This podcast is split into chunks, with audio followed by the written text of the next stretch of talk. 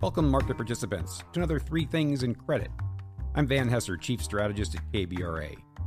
Each week, we bring you three things impacting credit markets that we think you should know about. This week, which featured what one market observer called a confusing data dump, I learned something new. I learned the global standard for inflation targets, 2%, was established not through some landmark scholarly research. Rather, it was set by the New Zealand Parliament in 1989, who basically plucked the number out of the air as the last order of business before heading home for Christmas. So there you have it.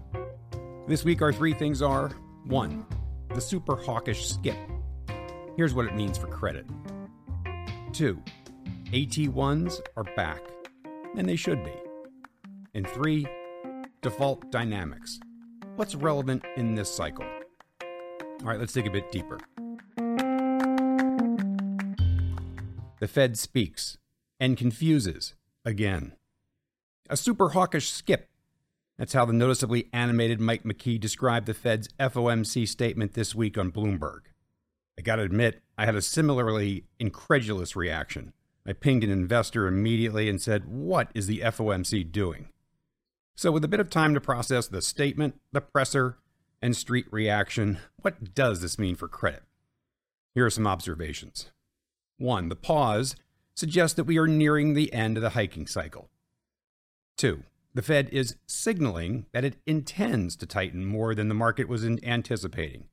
It hasn't actually done anything yet except pause for the first time in 10 meetings. And three, the moving pieces suggest the Fed believes a recession is on the way. All right, let's poke around these observations a bit and see what this means for credit. Point one we're near the end of the hiking cycle. No great revelation there. Even though there is someone, I'm looking at you, Jim Bullard, that believes we need to hike to a six handle. The vast majority of FOMC members say that 500 basis points of hikes puts us within 50 basis points of the eventual terminal rate. Point two the dot plot. Ugh, the dot plot. We believe the dot plot signals that the Fed has gotten uncomfortable with the general level of ebullience. I love that word. Out there in the economy. Think the bull market in stocks, tight credit spreads, buoyant retail sales, credit card borrowing. If it is to whip inflation now, here's looking at you, Jerry Ford, the Fed believes it has to cool the economy, which means remind the increasingly ebullient world you're serious about fighting inflation. Will they actually hike another 50 basis points into a clearly slowing economy? I don't think so. Why? Because credit conditions are tightening, even if many market participants lack the patience to wait for it. Banks really started to tighten credit underwriting nine months ago, and it takes a while for the drag of tightening to flow through the economy, and that while in this cycle is longer due to that stockpile of stimulus. And until tightening presents itself fully, we have the Fed and its dot plot. In point three, if we go by the Sahm rule, where a half of 1% rise in the three month moving average of the unemployment rate puts us in recession, the Fed's latest forecast, where unemployment gets to 4.1% by Q4 of this year, says that's where we are headed. Here's another data point, courtesy of Rosenberg Research. Not once did we see back to back years of 1% real GDP growth that's what the Fed is forecasting, by the way, in 2023 and 2024, without being in recession at some point during that interval. That's using data going back to 1902. Now, these are hardly the only markers out there suggesting that we are headed toward recession, but they're pretty good ones. So, for credit, all of this is consistent with our long held view that the Fed has been incentivized to overshoot in response ever since its public relations disaster, labeling inflation pressure as transitory. For you, my listeners, now is a time to test or haircut cash flows for a less ebullient environment. All right, on to our second thing. The AT1 market is back. So, in the wake of the Swiss government instructing Credit Suisse to write off its AT1 bonds, more than a few market observers said that event would all but be the end of the AT1 market. Not so fast, we opined. The AT1 market has grown and endured because it met two needs. One, a much needed layer of non dilutive, risk absorbing capital available to global banks, and two, a yieldy way for sophisticated investors to invest in national champion banks. Now, this week we saw two banks, BBVA and Bank of Cyprus, sell the first public AT1 since the Credit Suisse distressed merger. The issues were met with, quote, healthy demand, unquote, according to press reports. The Bloomberg European Bank's CoCo Tier 1 Total Return Index, which fell 19% in the wake of the Credit Suisse event, has clawed back about half of that downdraft. Here's what's driving the recovery.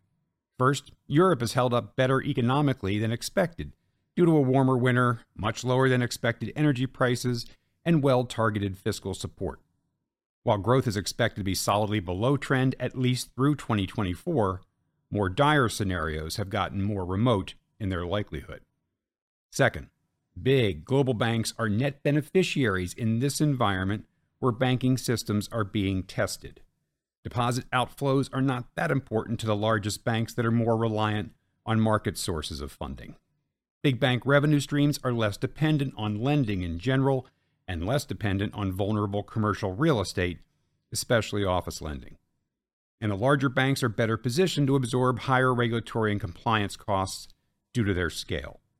This is not to say that their earnings are not going to be impacted in the economic contraction, but it is to say that the improved capital positions and risk management practices of the vast majority of the largest banks should be good enough to support AT1 requirements with plenty to spare.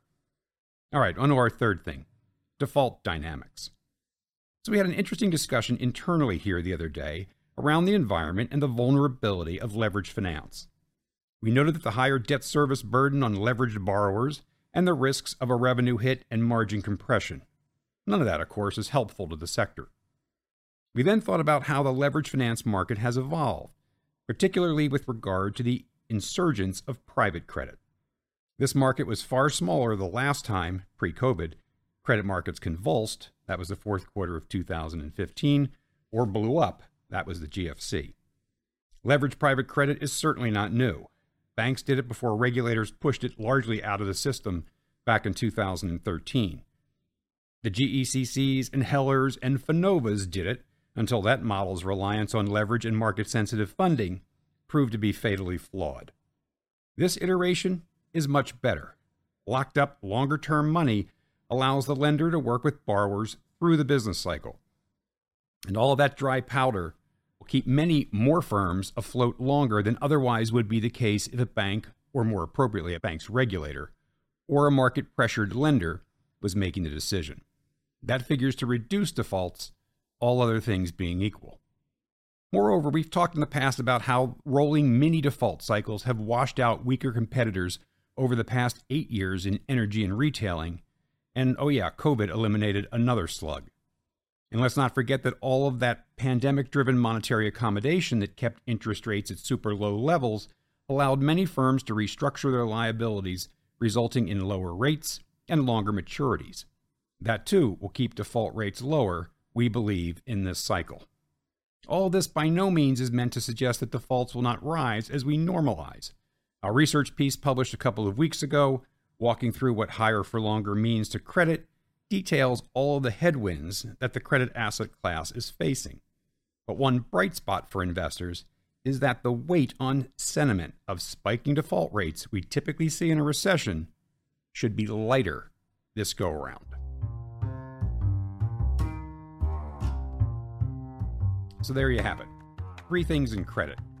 One, the super hawkish skip. It's a reminder that the Fed intends to overshoot. Two, AT1s are back. The risk reward is too good to ignore. And three, default dynamics. Private credit, among other factors, will dampen the corporate default rate. As always, thanks for joining us. Don't forget to check in on KBRA.com for our ratings reports and our latest research. And make sure you click on our piece published this week defending the U.S. AAA credit rating. It's interesting read. We'll see you next week. Hello, listeners. Join me, Van Hesser, KBRA's chief strategist, for in depth conversations with credit experts in my new monthly podcast, Leading Voices in Credit, where I'll interview market professionals on the latest trends in credit markets. That's Leading Voices in Credit with Van Hesser. Subscribe now.